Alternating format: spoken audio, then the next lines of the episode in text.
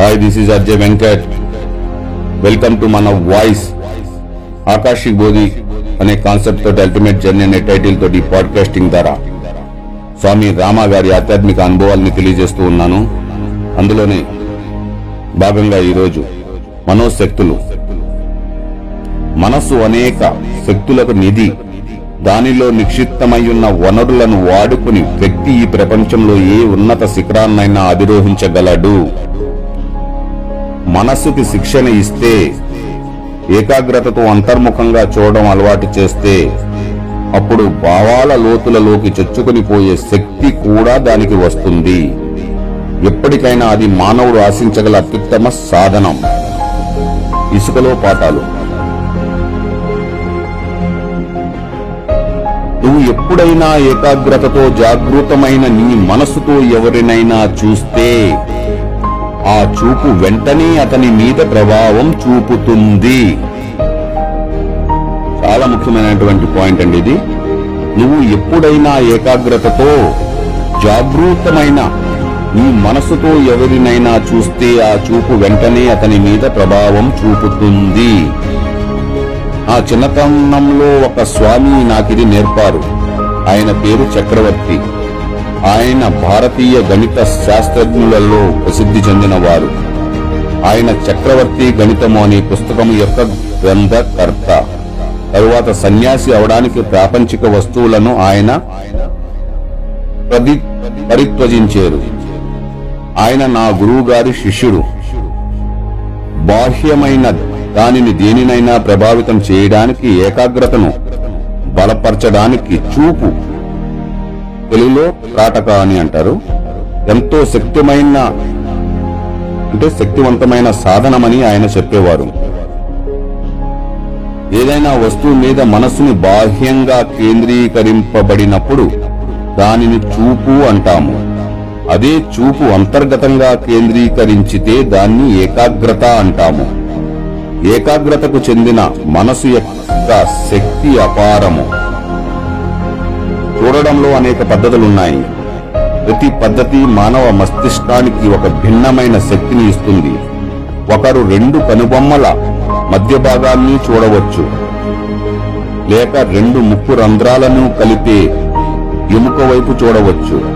లేదా చీకటి గదిలో నున్న కొవ్వొత్తిని చూడవచ్చు. లేక సూర్యోదయాన్ని లేక చంద్రుడిని చూడవచ్చు. కాని కొన్ని జాగ్రత్తలు తప్పకుండా తీసుకోవాలి. లేకపోతే శారీరకంగా మానసికంగా వ్యక్తి తనను గాయపరుచుకునే అవకాశం ఉంది. ప్రపంచమంతటా ఆలోచనకున్న శక్తి గురించి తెలుసు. కేంద్రీకరింపబడిన ఒక ఒక మనసు అద్భుతాలను చేయగలదు.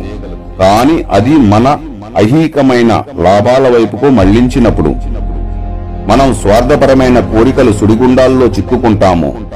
చాలా మంది తమ యొక్క నిజమైన గమ్యం నిర్మలమైన ప్రశాంతమైన ఆత్మ జ్ఞానం అని మర్చిపోయి సిద్ధులను పొందాలనే ఆకర్షణకు బలి అవుతూ ఉంటారు. ఒకరోజు స్వామి ఇవాళ నేను నీకోటి చూపిస్తాను. కోర్టుకు వెళ్ళి వాద్యంలో అన్యాయంగా శిక్ష పొందుతున్న ఒక వ్యక్తి గురించి తెలుసుకునిరా అని నాతో అన్నారు. అందుకు నేను ఒక న్యాయవాదిని. ఈ కోర్టులో అన్యాయంగా విచారణ చేయబడుతున్న ఎవరినైనా ఉంటే నాకు చెప్పగలరా అని అడిగాను. ఓ అలాంటి కేసు నా దగ్గరుంది అన్నాడు అతను. నేను తిరిగి వెనక్కి వెళ్ళాను. సరే ఆ వ్యక్తి విడుదల చేయబడతాడు. ఇవ్వబోయే తీర్పులో ప్రతి మాట నేను ఇప్పుడు నీకు చెప్తాను అని స్వామి నాతో అన్నారు. ఆయన న్యాయవాది కాకపోయినా తీర్పుని నాకు రాయడానికి చెప్పారు. ఆయనను నేను కావాలని మూడు తప్పులు చెప్పాను. సరిగ్గా తీర్పు సరిగ్గా నేను చెప్పినట్టే ఉంటుంది. అందులో ఈ మూడు తప్పులు కూడా ఉంటాయి అని ఆయన అన్నారు. ఆయన చెప్పింది నేను టైప్ చేశాను. తరువాత న్యాయాధిపతి తీర్పు ఇచ్చినప్పుడు దానిలో ప్రతి మాట కామ పులిస్టాప్తో సహా అంతా స్వామీజీ నాకు చెప్పినట్టే ఉంది. ఆయన అన్నారు నేను నీకు చెప్పి రాయించిన దానిని ఆ తీర్పుతో పోల్చి చూడు. అందులో కూడా ఇవే రెండు కామాలు పులిస్టాప్లు ఉండవు. ఆయన చెప్పినది ఆ తీర్పుతో సరిగ్గా సరిపోయింది.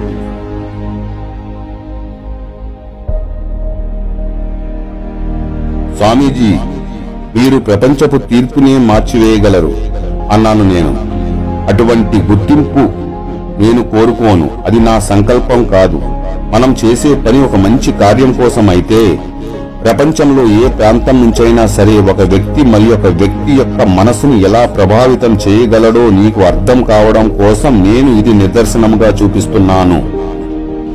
దూరం నుండి ఇంకొకరికి సహాయం చేయడం సంభవమే అన్నారాయన ఈ శక్తి యొక్క రహస్యాన్ని నాకు చెప్పమని నేను ఆయనను కోరాను. నేను ఆ రహస్యాన్ని నీకు చెప్తాను కానీ నీవు దానిని సాధన చేయాలని అనుకోవు అన్నారాయన. ఆ పద్ధతిని నేను కొంతకాలం సాధన చేశాను. అది నాకు సహాయపడింది కానీ అది మనసుని కలవడపెట్టేది ఎక్కువ సమయాన్ని తీసుకునేది. అందువల్ల దానిని సాధన చేయడం తరువాత మానివేశాను. ఆ స్వామి చాలా దయగలవాడు. గణిత శాస్త్రం ద్వారా తత్వజ్ఞానాన్ని కూడా నాకు నేర్పారు.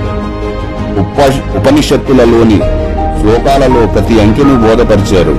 ఆయన సున్నా నుండి వంద అంకెల దాకా గణిత శాస్త్రం యొక్క తాత్వర్థమును వివరించారు. గణితంలో ఒకటి అన్న అంకె ఉంది. తక్కిన అంకెలన్నీ ఈ ఒకటి యొక్క గుణిజములు. అలాగే సంపూర్ణ సత్యం ఒకటే. జగత్తు యొక్క అన్ని పేర్లు అన్ని రూపాలు ఒక సంపూర్ణ సత్యాన్ని సృష్టపరిచే అనేక గుణాలు మాత్రమే.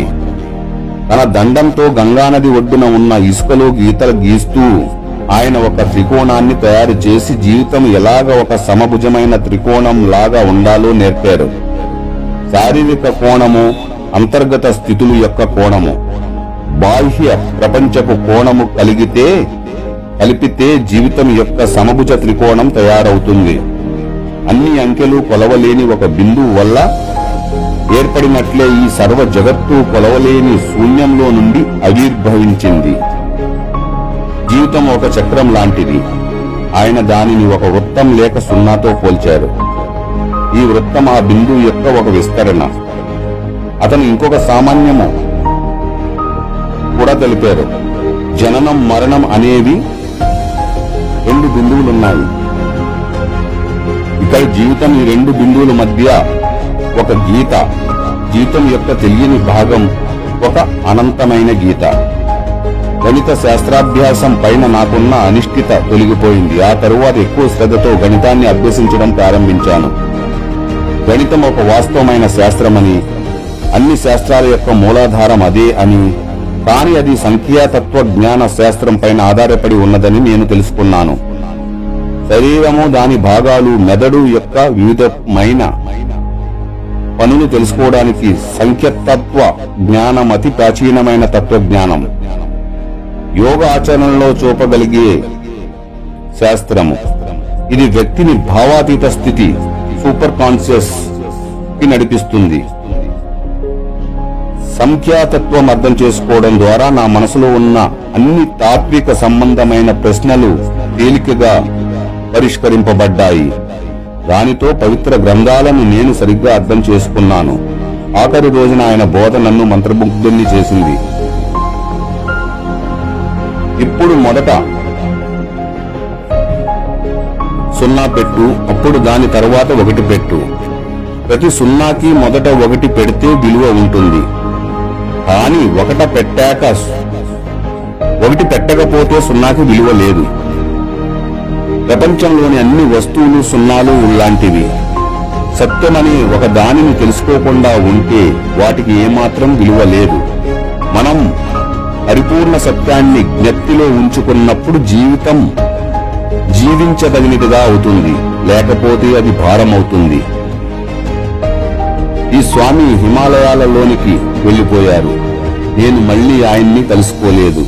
ఎంతో విలువైన వారి కాలాన్ని నాకు బోధించడంలో గడిపిన గురువులందరికీ నేను కృతజ్ఞుడిని. సో ఇదండి ఈరోజు భాగం. అలాగే నెక్స్ట్ ఇంకా మంచి మంచి విషయాలతోటి నేనెందుకు వస్తూ ఉంటాను. Thank you see again this is RJ Venkat